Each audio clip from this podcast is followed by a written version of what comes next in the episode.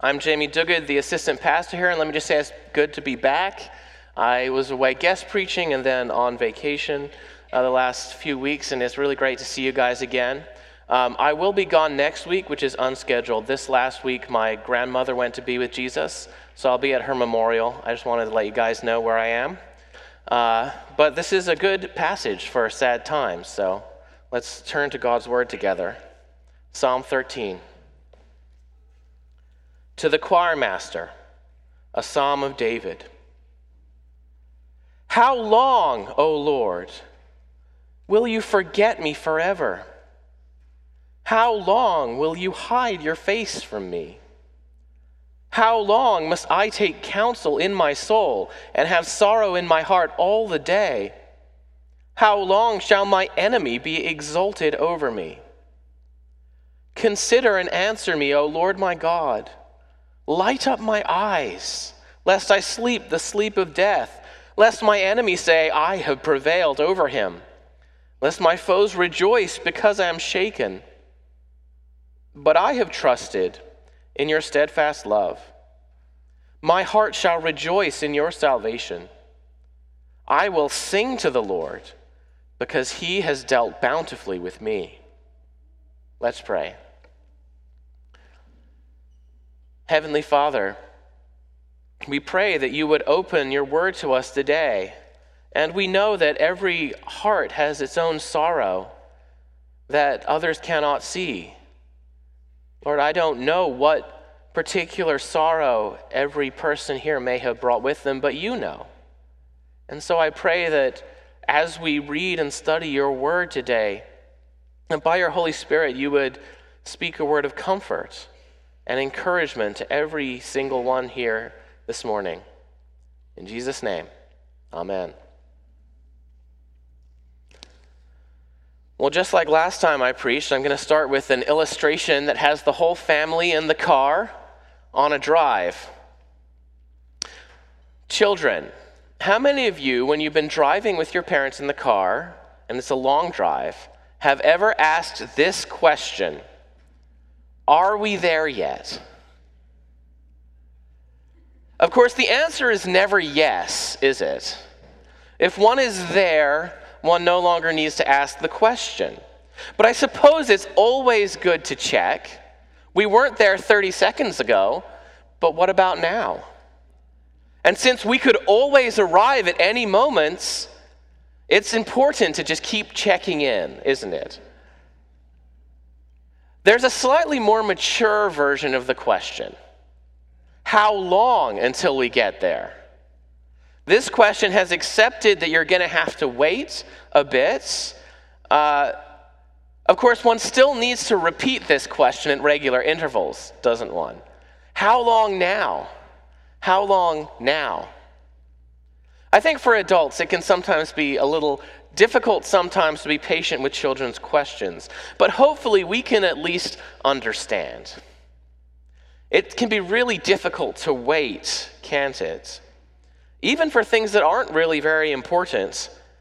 But this question becomes extremely serious in the midst of suffering. Uh, in this psalm, we find David is the one who's asking, Are we there yet? How long, Lord? You know, as we've been preaching through these psalms, um, I would group this together with Psalms 11 through 17 as a group of seven psalms that are all David crying out to the Lord. Uh, and in some ways, they also unpack themes that were introduced in Psalms 9 to 10.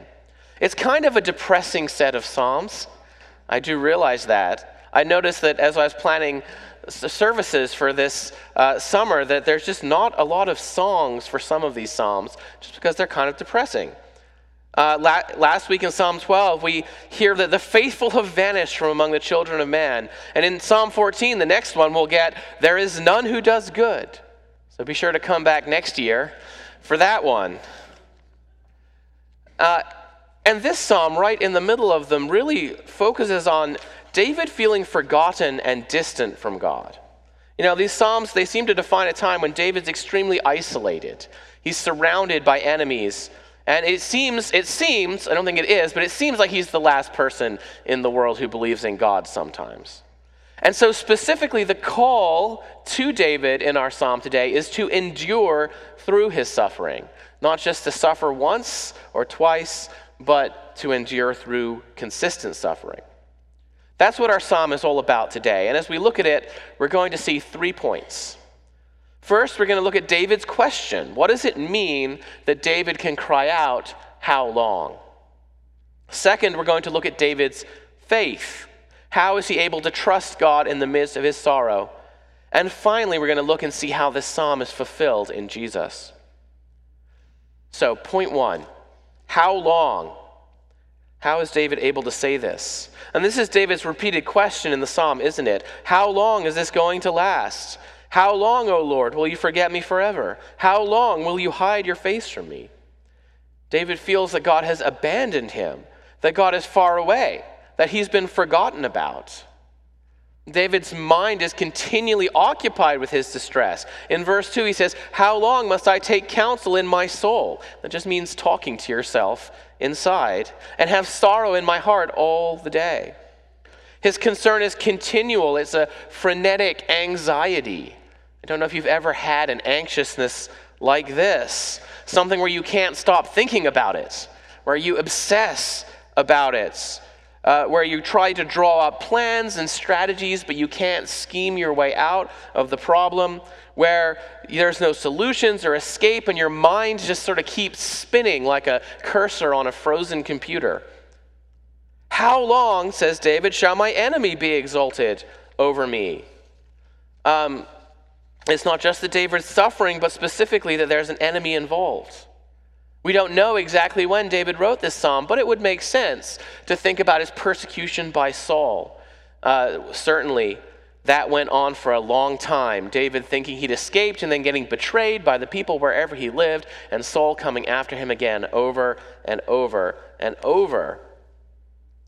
Um, it's this constant pressure, and then also just the injustice of it that this person with power and authority is an evil and unjust person and who doesn't deserve to have that power. And there's nothing you can do about it. You just have to live with that injustice. David has had about enough of this, but he can't change it, he can't fix it. He has to sit under this threefold stress. God seems distant, his heart is weary with brokenness, and his enemy is gloating over him. So, what does David do? What can David do? He cries out to God. He, he yells. He screams. Even if God should be shut up in heaven behind seven, seven sets of pearl gates, he's going to hear about it. He has to because David has nowhere else to turn. And so he says to God, Consider and answer me. Well, I'd actually like to make that a little more literal. Look at me and answer me. You know, there is a polite, roundabout, and formal way to ask for something, and then there's the direct way. Kids, I'm sure a lot of your parents have tried to tell you how to be polite and not too direct when you ask for something. There's a way where you ask if it's possible, if you can get around to it, if you're not too busy, if you're not doing something else. I wonder if maybe if there was any way that could you possibly do this for me? It would really be great. As per my previous email, please. This is not that. And I don't think that David doesn't respect God. It's just that he's too desperate. He, he doesn't have the time to dress up his request in fancy formulas. No, he speaks to God directly Look at me, answer me. Lord my God, light up my eyes. The metaphor of God lighting up the eyes of someone means to give them life, to give them the sustenance and energy that keeps them from fading away. Maybe you know that, that dead stare that someone has where they're technically alive, but, but it doesn't seem like they're completely alive. David feels like he can't go on much longer. He's at the doorway of death.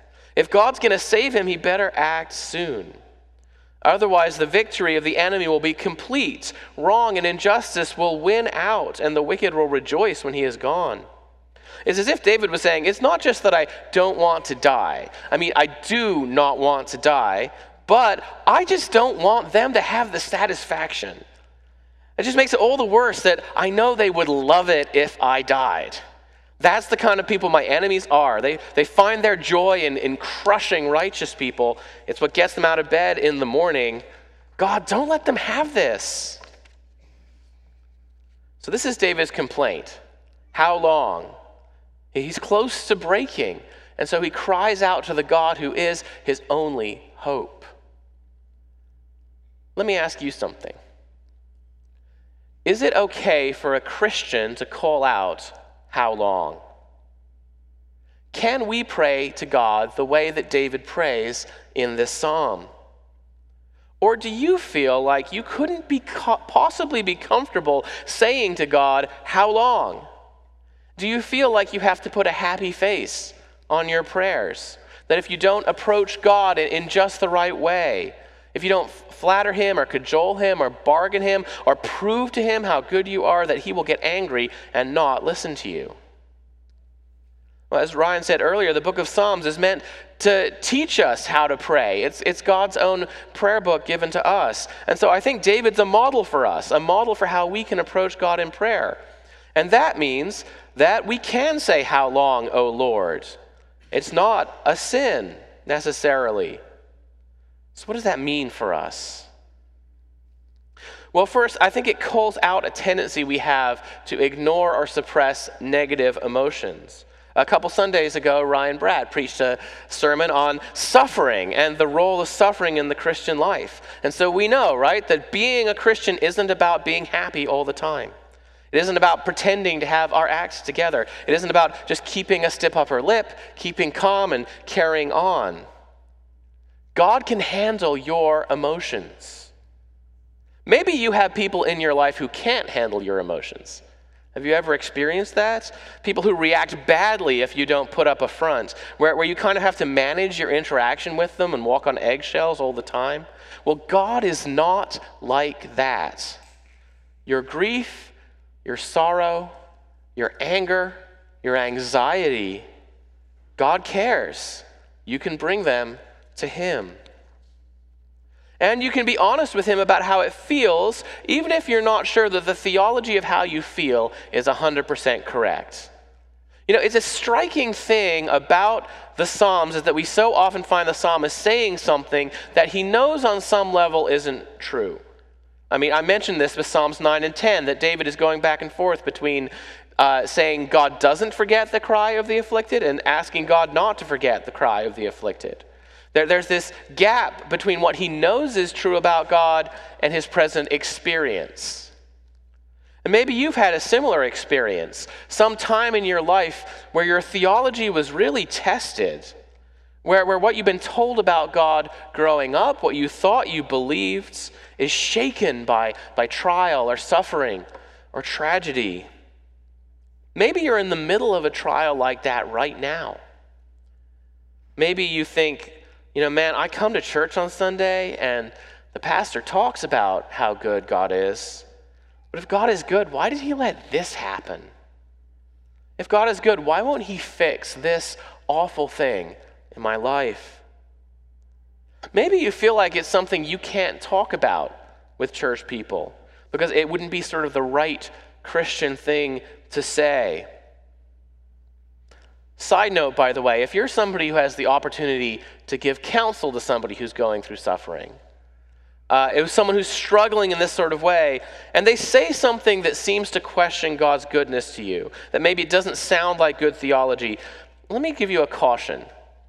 Don't jump right into questioning their theology immediately.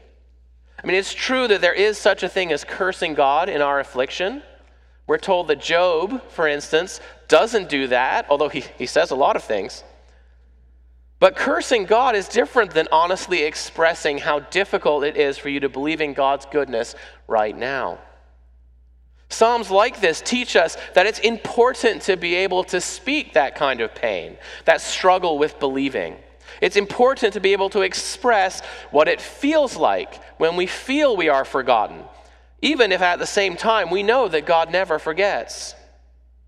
Psalms like this teach us that, that God cares. He, he listens to his children even when the things that they have to say are hard or emotional. So if, if you're in that position of counseling someone, consider that instead of immediately correcting someone's theology right at that moment, that person might first need you to listen to them, to show kindness and patience and compassion to them. The way God is patient with us when we complain to Him. Let's, let's try to be a church where people can talk about these kinds of things. And, and God is patient with us also, even when we don't bring our complaints to Him in a perfect, sinless way. You know, sometimes, often, there is a lot of sin wrapped up in how we complain to God, and it's forgiven. Praise the Lord. Um, but not all complaining is sinful. I don't think David's complaint here is sinful. I don't think that David's cry comes from his doubting God. When he says, Will you forget me forever? I don't read that as an accusation, but of an honest expression of what it feels like. Actually, David's boldness and directness in addressing God comes from his faith. We're really in trouble precisely when we stop talking to God about something. Isn't that so often when a relationship is in trouble? When you stop complaining to the person. But David is not doing this. He is crying out to God. He's throwing himself on God's mercy because he knows that God can act and save. David could give up on God, maybe look for a different God or to his own power, but he does not do this. Instead, he brings his suffering to God. And what's more, he knows that what he's asking for is in line with God's will. He knows that God's promise that he will save his anointed king. We see that in other Psalms. We knows that God cares for the poor and the afflicted, that God's angry with oppression. And there is such a thing as a, a holy dissatisfaction with the world. Sometimes I wonder if we've become too comfortable with the brokenness of the world. Maybe uh, we should be crying out more often, but we've just sort of convinced ourselves, you know, this is just the way things are. So let me ask you, where, where are you this morning? Do you need to hear this psalm? Are there areas in your life where you feel like yelling, How long? How long is this going to go on? Maybe you're enduring physical pain or sickness. Maybe you've lost a loved one. Maybe you have a broken relationship in your family, a relationship you know isn't okay, but, but every time you see, try to fix it, the problems just go on and on. Maybe you have anxiety about something in your life, and you just can't stop these obsessive thoughts about it. Maybe you're lonely and you feel forgotten. Maybe you've been persevering through some suffering so long that it feels like you're at the end of your rope. What should you do about it? Cry out to God. He cares, He wants to hear about it. He will be patient with you. You don't need to express yourself perfectly. You can come to Him as a loving parent who listens to and comforts his children even when they are a mess. So that's our first point. We, we can cry out to God, how long? Second point, we should have faith in the midst of trials. So we've seen in the first four verses of this psalm that David is pouring his heart out to God. He's not holding back, he's being totally honest that he feels forgotten, that he feels like he can't hold on much longer. But then he comes to the last two verses. But I have trusted in your steadfast love. My heart shall rejoice in your salvation. I will sing to the Lord because he has dealt bountifully with me. This is actually a common pattern for this type of lament psalm. The psalmist will pour his heart out, but he'll also give expression to what's true about God, his, his faith.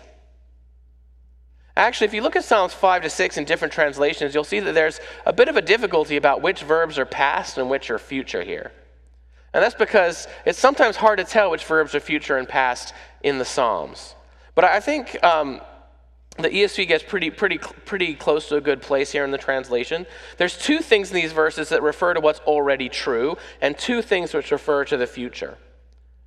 Uh, it's already true that David trusts in God and it's also already true that God has dealt bountifully with David. But these verses about singing and rejoicing, I think, are in the future. While there are passages in the Bible that do talk about rejoicing in the middle of trials, uh, David's looking forward to a kind of rejoicing that can't happen yet.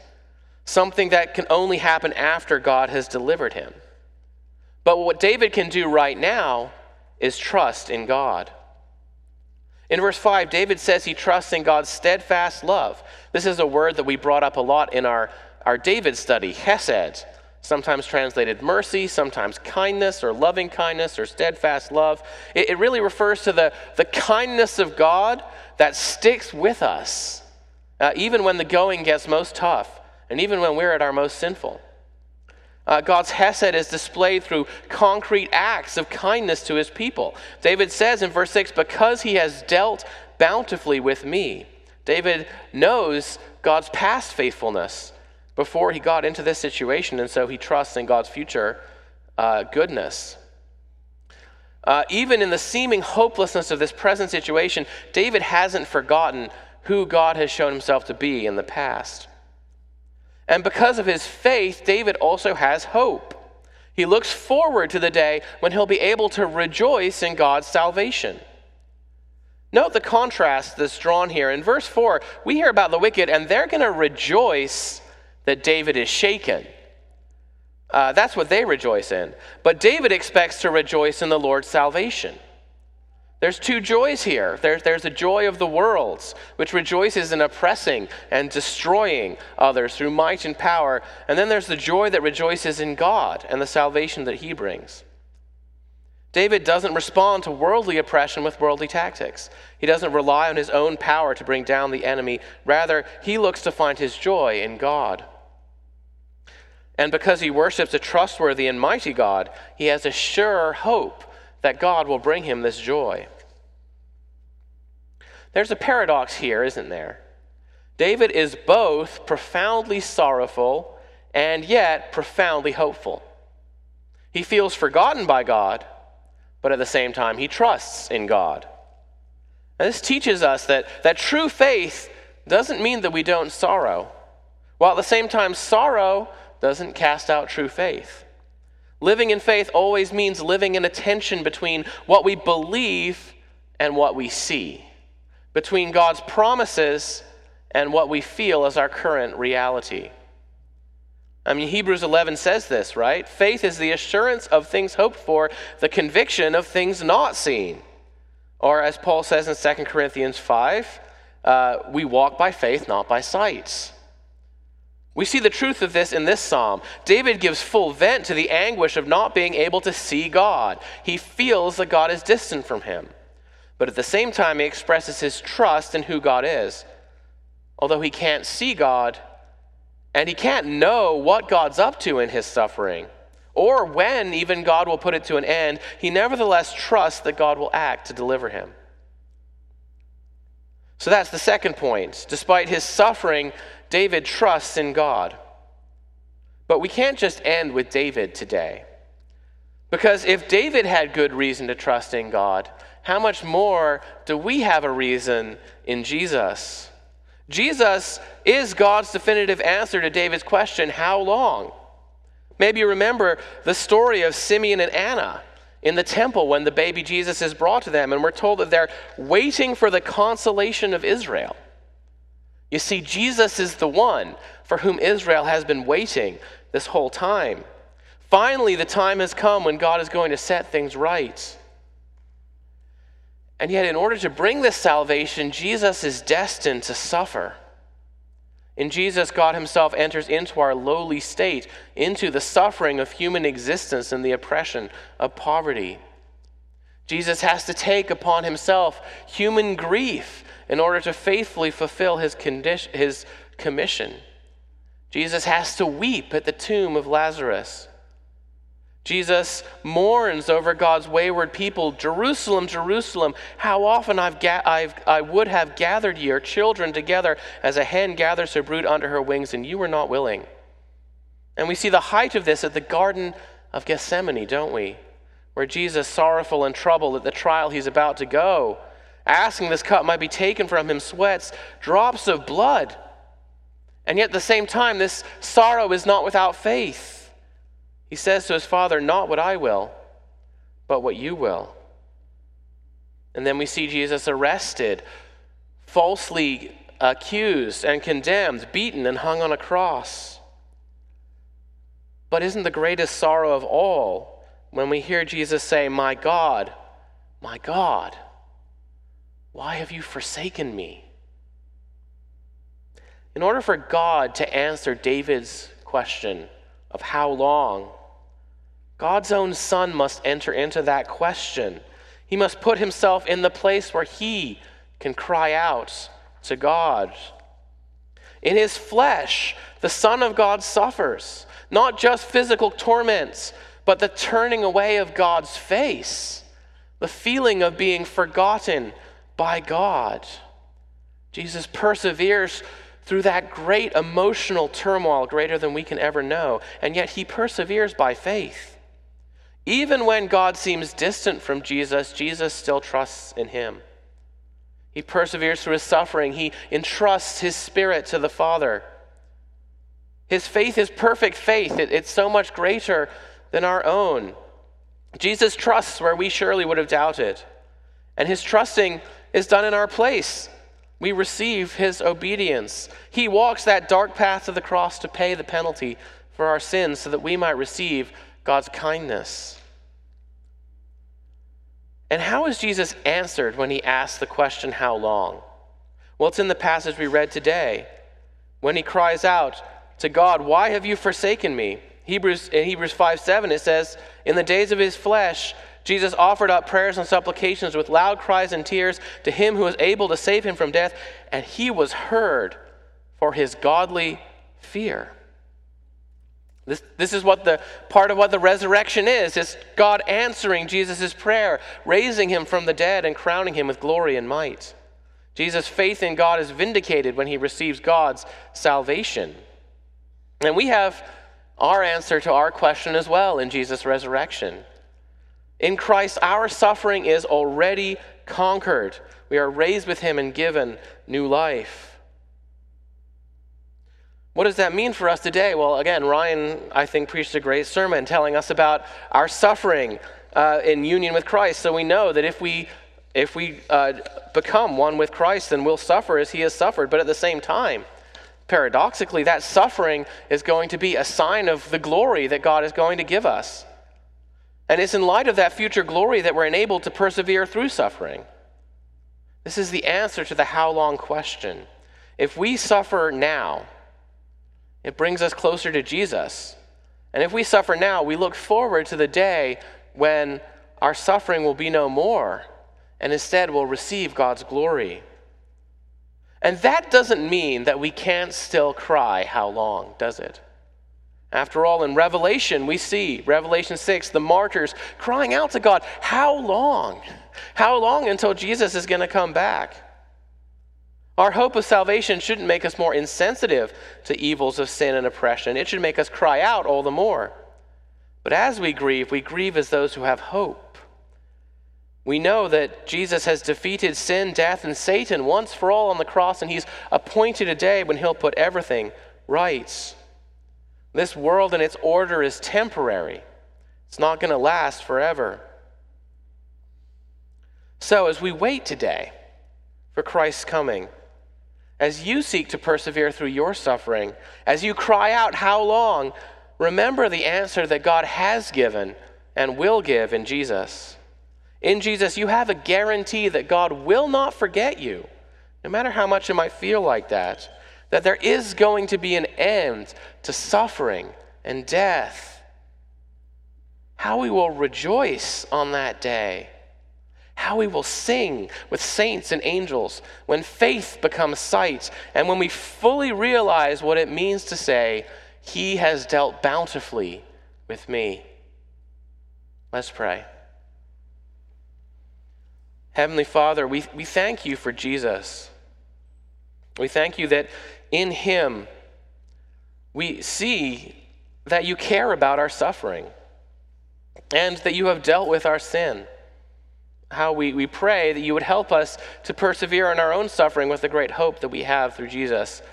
And we pray that you would keep our souls and guard us until that day when Jesus returns as we wait and cry out, How long? Until that happens. In Jesus' name, amen.